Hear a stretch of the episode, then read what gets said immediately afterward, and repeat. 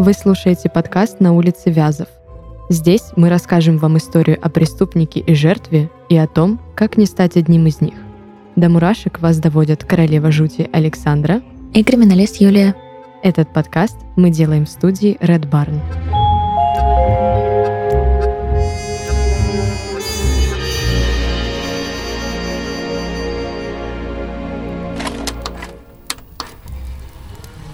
Установил, что в июле 2015 года женщина добавила в пищу потерпевшей не менее 50 измельченных таблеток сильно действующего лекарственного средства, из-за чего потерпевшая скончалась, прокомментировали в городской прокуратуре. Чтобы скрыть преступление, женщина расчленила тело потерпевшей и вынесла его части на улицу, где они были обнаружены прохожими. Сегодняшний наш выпуск посвящен бабушке-потрошительнице. Угу. Мне очень нравится на самом деле это сочетание слов, а, потому что оно какое-то...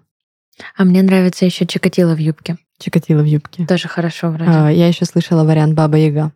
Баба Яга, мне кажется, не прижился. Только в одной статье его как-то публицисты попытались продвинуть, но не зашло, не зашло. Ну, в общем, наша Чикатило потрошительница и бабушка в юбке сегодняшняя героиня... Бабушка в юбке. Бабушка в юбке. Я специально это сказала. Пусть. Сегодня она у нас главная героиня uh-huh. всея подкаста. Это у нас Тамара Митрофановна Самсонова, uh-huh. убийца и женщина, наконец-то, да, э, впервые признанная невменяемой. Слушай, ну не впервые. Ну, впервые за наши, а за наши выпуски. подкасты? Хорошо. Да. Поэтому это да. наша премьера. Ну, тогда да. В целом, Давай, наверное, по порядку и, как обычно, по преступлениям и по тому, насколько это все было а, Давай. А, интересно. Давай сейчас заострим внимание на том, что обычно мы говорим про недостаток образования, либо про слабое образование. А в этом случае мы говорим про, ну, на тот момент еще девушку, закончившую Московский университет, лингвистический, переехавшую в дальнейшем в Санкт-Петербург. Казалось бы, говорим про кого-то осознанного. Здесь у нас, э, в принципе, весь выпуск, мне кажется, будет строиться на том, что она у нас не такая, как все. Я не такая. Я не такая. Сложно найти, как оказалось. Легко было. потерять. Ну, и потерять... невозможно забыть. потерять, да, ее на пару лет же потеряли между психиатрическими клиниками. Это Но была вынужденная там. мера. Она там, она там. Угу. История-то нашей бабушки начинается с необъяснимой пропажи супруга, угу. который просто, по ее рассказам, ушел из дома угу. и не вернулся. И что мне показалось интересным, что она заявляла в полицию, причем с промежутком таким приличным. То uh есть один раз она заявила о его пропаже, uh и потом, кажется, через несколько лет уже она снова вернулась к этой теме uh и решила повторить поиски. Это было, на твой взгляд, для того, чтобы отвести подозрение, или он действительно, может быть, пропал, и после этого, ну, ну тронулась кукухой, ну, скажем Давай честно. начнем с того, что когда она заявляла первый раз в 96-м, кажется, году, э, в 90-х, в конце 90-х, он не был объявлен в розыск. То есть она уведомила полицию, на тот момент милицию, а, о пропаже человека, скорее всего, получила разъяснение, а, на каком этапе, каким именно образом нужно подавать заявление спустя три дня. Я думаю, что она получила вот это разъяснение. Почему? Потому что в розыске он не числился официальное заявление она подала в 2015 году. Я думаю, что тогда первый раз она прощупала почву, насколько сильно хотят его искать. Как оказалось, никто никому не нужен, никто, никто никого искать особо не собирался. Ну и, в принципе, ей это, видимо, тоже не слишком было нужно, раз уж она не пришла Поэтому повторно. я и думаю, что это было такое, знаешь, прощупывание почвы. Если бы она хотела отвести подозрение, скорее всего, она бы играла вот в эту э, жертвенность, что где же, где же муж? Кстати, на самом деле это распространенная практика угу. э, убийства, а затем э, поиски, причем довольно-таки активные, довольно прям такие яростные, и все да. эти слезы и крики, и где же, Боже, помогите. Клиширована одна из главных версий, первая, которая прорабатывается, это подавший заявление. То есть теперь это так работает? Ну, это на самом деле давно так работает. Э, вот у нас сейчас идет случай в Краснодаре. Я думаю, все газеты сейчас пестрят. Э, статьи тоже, паблики. Да, кстати, про семью, которая да, да, да, да. убила своего ребенка по неосторожности, конечно. Наверное, сейчас не можем говорить про убила. Ну, им еще не вменено. Ну, да. ну мало ли. Ну, не, не знаю просто, чем закончится. Э, просто есть такая, знаешь, этичес, из этических соображений. Случилось, не, произошли не события. Не, не суди до суда, знаешь, такое. Произошли а, события, но, повлекшие за собой. Как бы то ни было, родители да. подали заявление, и как раз-таки на них сейчас и упало все. Ну, это не Попытка спрятать. Да, это не тема нашего сегодняшнего обсуждения, да. поэтому э, задвинем интригу. Задвинем. Задвинем. И э, пойдем дальше по нашей бабушке. Да. Звучит, конечно, не очень, но отравительница. Она, кстати, э, довольно-таки интересно поступала, да, потому что, опять же, вливалась в доверие, ухаживала за своей жертвой, получается, вроде как присматривалась к ней, а потом угу. происходили события. Теперь мне очень нравится это словосочетание, поэтому оно будет... Происходили события? Произошли события, да. Хорошо. Что у нас происходило, в принципе, в жизни Тамары Митрофановны? Она сдавала комнату, да. Но проблема в этом всем мероприятии была в следующем. Она не слишком-то жаловала, когда постояльцы, наверное, так стоит угу. назвать, пользовались кухней и ванной. Угу. То есть ты вроде как снимаешь комнату, угу. но вместе с этим прав у тебя в квартире никаких абсолютно нет, поэтому, соответственно, люди менялись как перчатки, наверное, да, стоит сказать. Они постоянно сменяли одни других. Э, Еще многие соседи на нее жаловались, как я подго... ну, пока готовилась к выпуску, посмотрела, что у многих соседей были с ней проблемы, потому что она как раз вела себя постоянно странно. И, в общем-то, не один раз побывала она в психиатрической лечебнице, что, в принципе, объясняло, почему это поведение было. Она не стояла там на учете. Ну, она была до там. всех событий. Да, она жаловалась, но так уж вышло, что врач не счел ее невменяемой на тот момент. А теперь счел. Ну так вышло. Но как должны были, должны были произойти события. А, слушай, а, на самом деле у нас же невменяемость а, трактуется исходя из того, что насколько человек представляет опасность для себя и окружающих. То есть насколько он осознает общественную э, и личную опасность собственного деяния. Грубо говоря, один человек ударит другого ножом, осознавая, что он сделает ему больно, потому что, то есть причинно-следственная связь, а, делает это потому что. А, и другое дело, я не знаю, будет ли больно этому человеку, не понимаю, что именно происходит, почему-то хочется сейчас взять нож и ткнуть его туда один из э, проявлений невменяемости. Э, голоса. Галлюцинации. Галлюцинации, э, бред, параноидальное расстройство. То есть признаки невменяемости, когда человек не осознает опасность своего деяния и может принести вред себе и окружающим. То есть это вроде как ментальная недееспособность. Да. У нас огромное количество людей, которые имеют психические расстройства, но не являются опасными. Реально, искренне не являются Мне опасными. Мне кажется, каждый второй. возможно. Очень много людей, которые имеют диагноз, имеют даже инвалидность, но они прекрасно осознают опасность своих действий, и даже имея так называемую желтую справку, они сами понимают, когда приходит период обострения, они это чувствуют, они это осознают, когда приходят кошмары, ужасы, либо галлюцинации, либо тревожное расстройство, опять же. И сами идут на лечение сезонное, либо экстренное, ну, в зависимости от. А здесь мы говорим про меры принудительного характера. То есть она изначально не демонстрировала то, что она не осознает, то она приносит вред. У нее ведь не было как такового, она ведь искренне сдавала действительно людям пожить, приезжим, не местным. То есть а, в ее голове она помогала грубо говоря, это уже их проблема, что они каким-то невероятным образом не поняли. Сами виноваты. Что вообще-то здесь начинаются ее личные границы, которые, да, она не обозначила. Помнишь, мы с тобой уже как-то говорили по поводу того, что когда человек шизанутый, нужно аккуратненько, мягенько, Простите, без резких движений. Без резких движений, да, без резких упреков. А сливаться мягенько, не резко потому что никогда не знаешь, на какой именно стадии расстройства человек. Ну, думаю, что наши герои, которые выжили, они, в принципе, слились правильно и мягенько. Ну, да. И им, наверное, просто повезло по большей этой части, потому что, представь, приезжий человек, угу. не знающий город, угу. просто заселяется в какую-то квартиру, а да. а потом исчезает.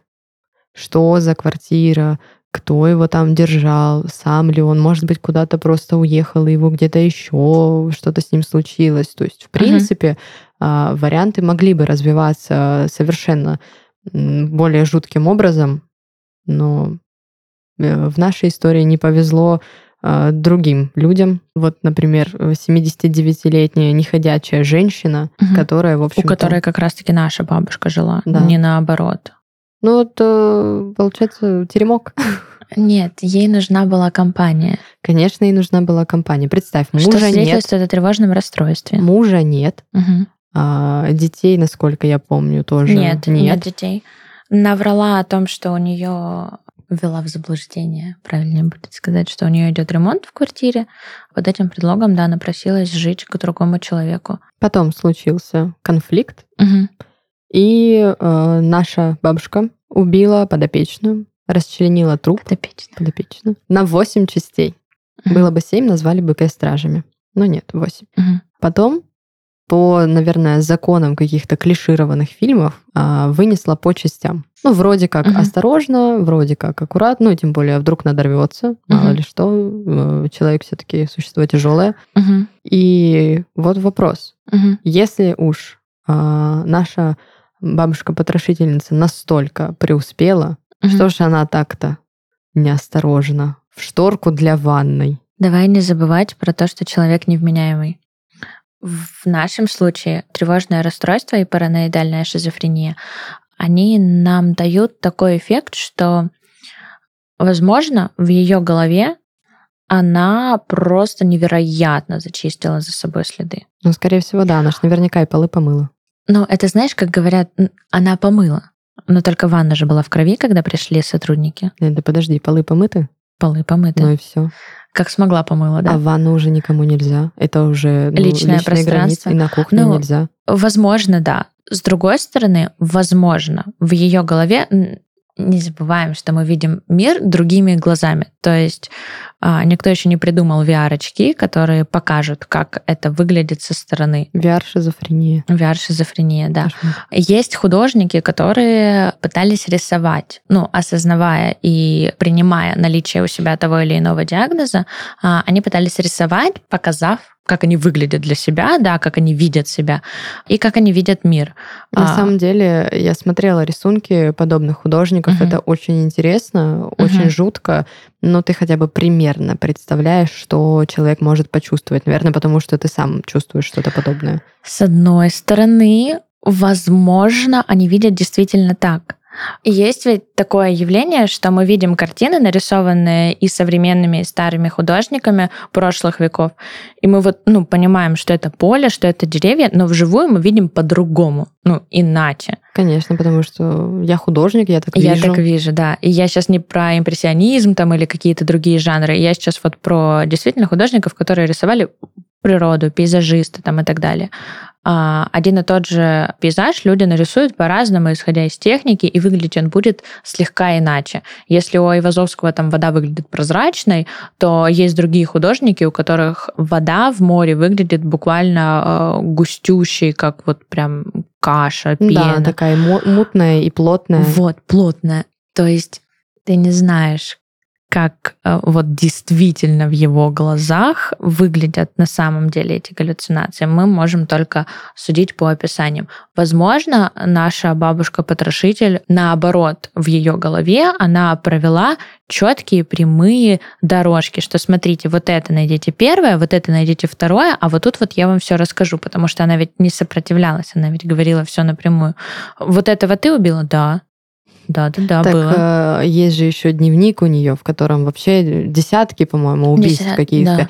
И причем одно из них полностью совпадает с э, каким-то там за 2003 угу. год или И что-то она их такое. не прятала. То есть она лежала на видном месте, она не скрывала, не прятала. Ну, скорее всего, потому что просто не видела в этом смысла. Угу. То есть, ну, от кого прятать. Угу. Почему-то еще в описаниях от следственников все обратили внимание. Честно, ну, наверное, а, может быть глупость, я бы не заостряла на этом. Очень многие, кого я знаю, не заостряют на таких вещах внимание. Но почему-то писали про мутные окна. Возможно, да. они были настолько мутные, что невозможно было не обратить. Я видела, да, тоже в нескольких интернет-изданиях угу. буквально под заголовки про мутные угу. окна, мутные окна, и мне прям даже становилось интересно, что это такое. Потому что но... следственники прям, ну, акцентировали на этом внимание в своих описаниях.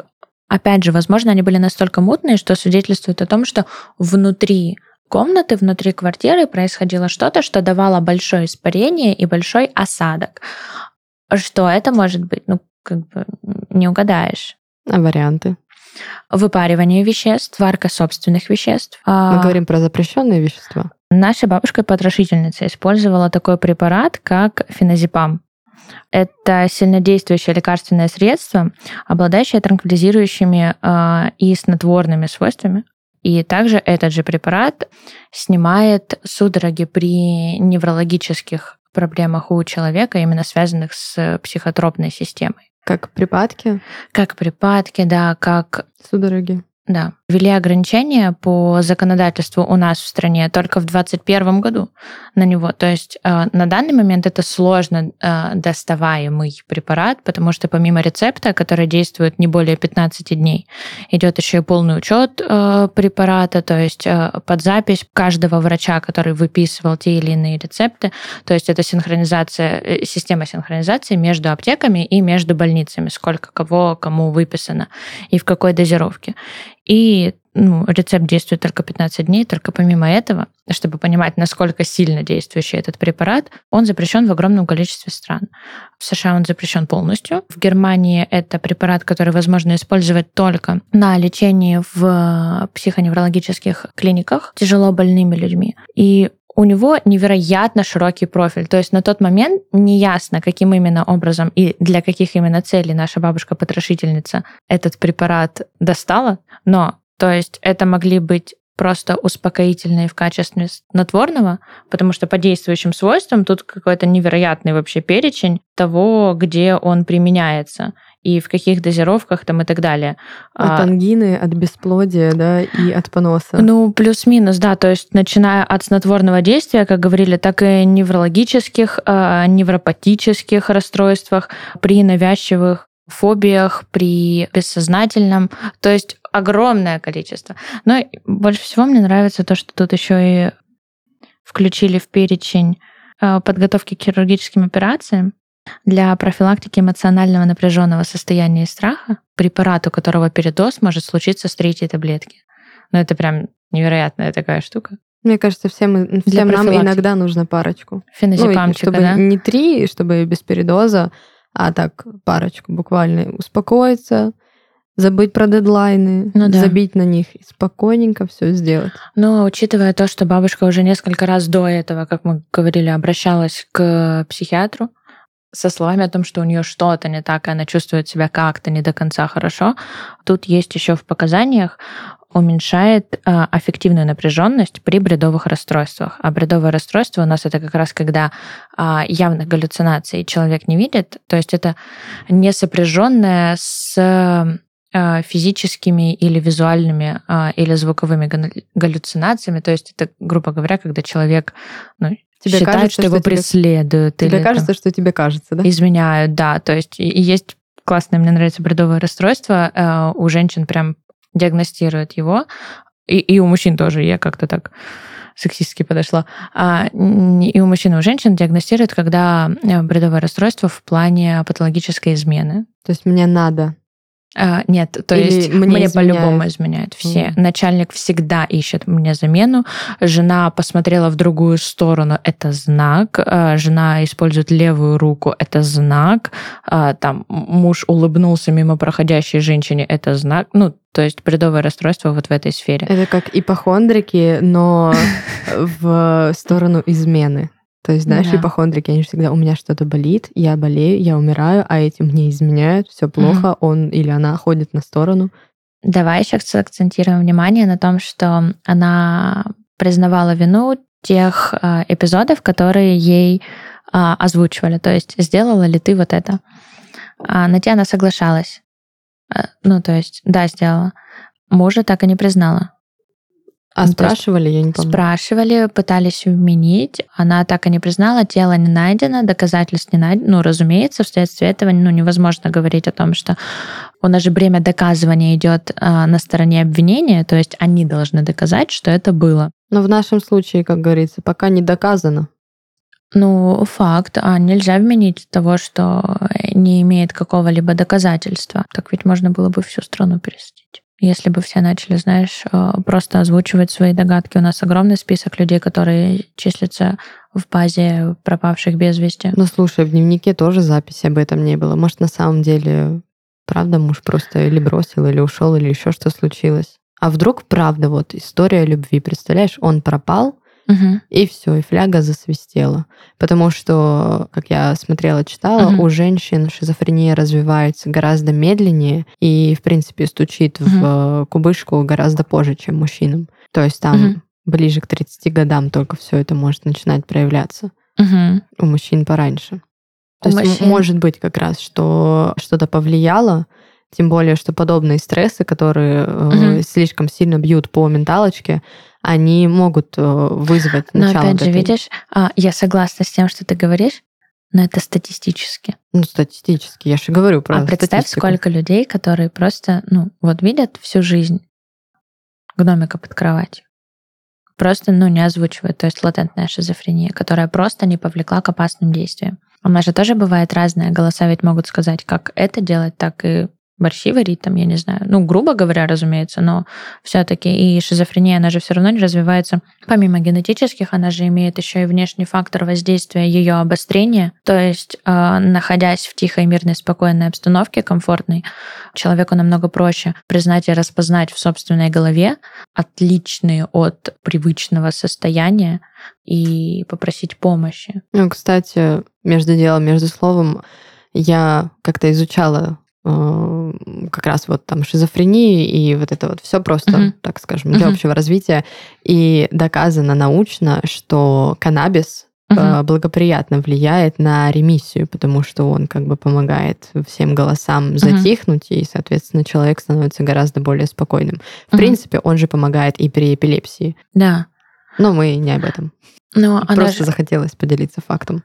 На самом деле, да. Во-первых, важный вопрос, какая именно часть э, растения. Ну, потому что листики, надпочечники и вот эта вот вся история, она несет, э, ну, разное химико-физическое воздействие ну, будем считать, мозговую что деятельность. Какие-то определенные эфирные масла Но или на самом что-то. деле, да. Слушай, ну, очень много лекарств, которые имеют э, страшнейшую побочку, именно психотропную, и, что ужасно, не имеют аналогов. То есть э, бывает такое, что человеку не подходит препарат, который ему назначен. А аналога не существует, поэтому ходи и мучайся. Да. Ну, вот, и все. Ну и, в принципе, так, наверное, и может развиться какое-то помутнение. Конечно, может. И может развиться жестокость, и может развиться озлобленность. Я на самом деле хотела сегодня еще такой, на такую деталь mm-hmm. обратить внимание, на нашу с тобой любимую, наверное, да, которая такой э, тонкой ниткой э, проскальзывала практически через все выпуски у Тамары Митрофановны. Давай. Нашли. Нашли. Что у нас нашли? Правильно материалы, книги астролога эзотерического характера. Да, вот с вырванными страничками. Вернулись к нашим сатанистам, наконец-то. К оккультности. Да, и а, в принципе а, версия же еще какая была, может быть, может быть там угу. не было. А, может быть, все может быть, что жертвы, сейчас будет тавтология, но да ладно, что жертвы приносились в жертву кому-то, и поэтому расчленялись. Может а, такое быть? Сейчас мое ну, мнение или кто... мнение следствия, или общепопулярное мнение? Давай, все. Общепопулярное мнение, что да, она сатанистка. Ну, то есть э, вот ну, в, было публицисти... и было. в публицистике решили вот так. Следствие просто не доказало это, и психиатрическая экспертиза тоже не ушла в сторону оккультности. Мне, если честно, кажется, что а, жертвы все-таки были вынужденными. Ну, это не в оправдание, это в смысле в голове у человека, это были вынужденные жертвы, и просто догадка, что она осознавала, что у нее есть проблемы в голове, когда они начинали зарождаться, а, что есть какие-то вещи, которые толкают ее на а, непривычные и нетипичные для нее ранее поступки, потому что она ведь находилась всегда в обществе, в научной среде, потом на работе там и так далее. Я думаю, что это была попытка найти ответы на то, что происходит, потому что к психиатру ведь она ходила, и он ведь ничего не показал, и он ведь даже заходил потом, как э, давал показания к ней в гости, брал у нее какую-то книгу. А, ну, то есть э, на мягкое общение сошло, то есть э, все не дружественное никакое, просто а, не нашел он каких-либо проблем. И единственное, что он дал в показаниях следствию, что ну, по сравнению с яркой, взбалмошной привлекающей внимание эрудированной э, женщиной, на ее фоне э, муж был, наоборот, тихий, невзрачный, и за счет того, что она такая эрудированная, а он такой молчаливый и никакой, психиатр отшутился, что как будто бы с признаками дебильности. Ну, это, это просто в формате бреда, то есть у него не было никакого диагноза, это уже, знаешь, просто на сравнении. Но если мы говорим о каком-нибудь тревожном типе привязанности, какой, в принципе, был вероятно, да. у нашей героини, то подобный человек, ну, с признаками... И ведь она его прям так, э, ну, боготворила, защищает, защищает да. да. И ну, что я его не трогала, я нет, нет, нет. Вот, видишь, и если вот как раз о таком типе привязанности будет речь, он-то от нее никуда не денется, а она за него переживает. Вот оно mm все и развивается. Поэтому Сейчас есть версия, есть версия о ее э, синдроме отрицания. То есть э, когда от любви до ненависти, когда я его так сильно любила, что нет-нет-нет, вот смотрите, вот этих я убила, а вот этого нет. Ну, я же его люблю. Вот эти, вот эти никто, вот этих убила. Ну, грубо говоря, а синдром отрицания, убила, возможно, возможно, сработает вот таким образом. Но она не привела к нему никаким образом. С другой стороны, возвращаясь к этой книге, Честно склоняюсь к тому, что она искала ответы на то, что происходит с ней. Если ей не дала ответ наука, ей не дала ответ медицина, а попытка найти ответ самостоятельно в другой ровным счетом противоположной сфере, что может быть там что-то скажут. Очень многие люди, а, находя какое-то расстройство, обращаются а, в церкви согласно своему вероисповеданию, там, смотря кто к чему относится. А, очень многие люди уходят наоборот в обратную веру, ну то есть в другие вероисповедания в попытке найти ответы уходят в монастыри там и так далее. Опять же, ну даже взять нашу религию, блаженные они ведь не просто так блаженные. Ну, по сути, блаженный — это человек с некоторыми отличиями в ментальном состоянии. Да. И это не делает их плохими, а, безбожными там, или еще какими-то. Они это, просто отличаются. Это их особенность, да. И при этом, заметь, а, блаженные это почитаются очень даже, потому Многие что... Многие причислены к лику святых, и, да. Потому что они там и с Богом могут За общаться. какие-то свои деяния, за какие-то, да, а, произошедшие вещи. То есть многие уходят в религиозный аспект, ну, в нашем случае она ушла в эзотерический. Ну, либо она искала причины того, что происходит с ней, причины или как от этого избавиться, или... Можно вообще пыталась понять, что вообще происходит. Да, может быть, вдруг она какая-то тоже святая, но угу. в другой ретроспективе, э, не ретроспективе, спасибо, я теперь тоже, да, не туда слова использую, а в другой плоскости, угу. в другой вере, в другой вселенной, я не знаю, говорите как хотите. А, либо ну, кто его знает, какой mm-hmm. эзотерик она там пользовалась. Может быть, она пыталась как-то э, найти своего мужа, который действительно пропал.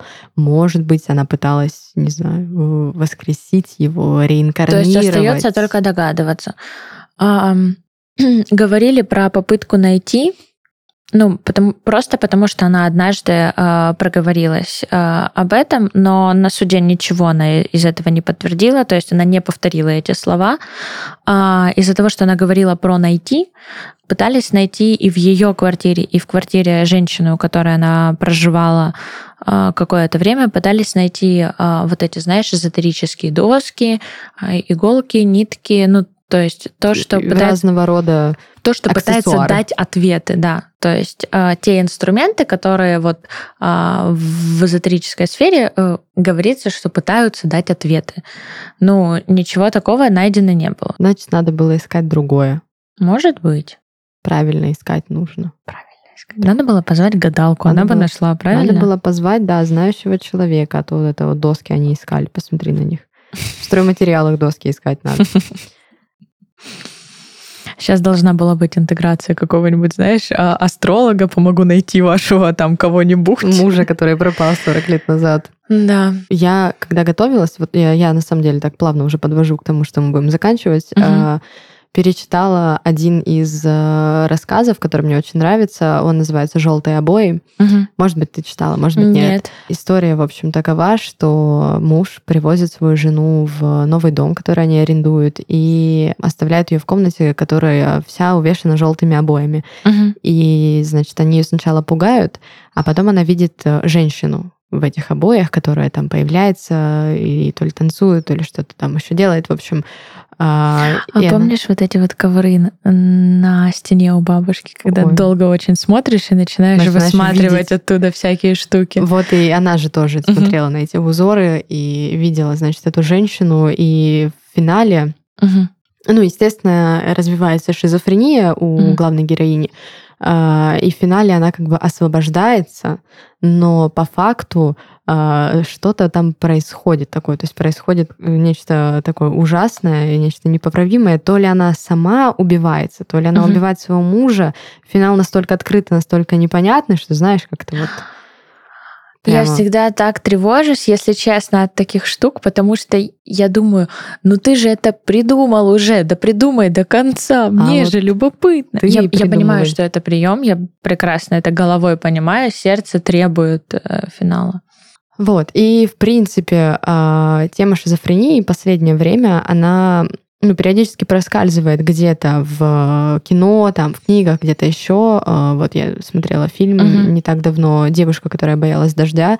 Отвратительная локализация названия, но мы не будем на этом останавливаться. И, в принципе, это один из тех э, немногих фильмов, где, знаешь, шизофрения показывается не как вот это вот какое-то взбалмошное состояние, что-то ага. оно постоянно пишет, что-то постоянно происходит, а как, э, ну, просто часть жизни человека. И, в принципе, мне кажется, мне кажется, что людей с шизофренией, учитывая то, что их и так очень мало в целом, а, их стоило бы... Не забывай, мы не знаем о всех. Ну, статистически. Статистически, да. да. Их не так много статистически. Угу, да. И, в принципе, мне кажется, стоило бы нормализовать то, что, ну, да, у человека может быть какое-то отклонение, но уже какое оно, позитивное или негативное, то есть если он просто слышит голоса и общается там с белочками где-нибудь, ну, дай бог здоровья. Угу. А если уже подходим к тому, что случается бабушка-потрошительница, ну, логично, что нужно что-то предпринимать.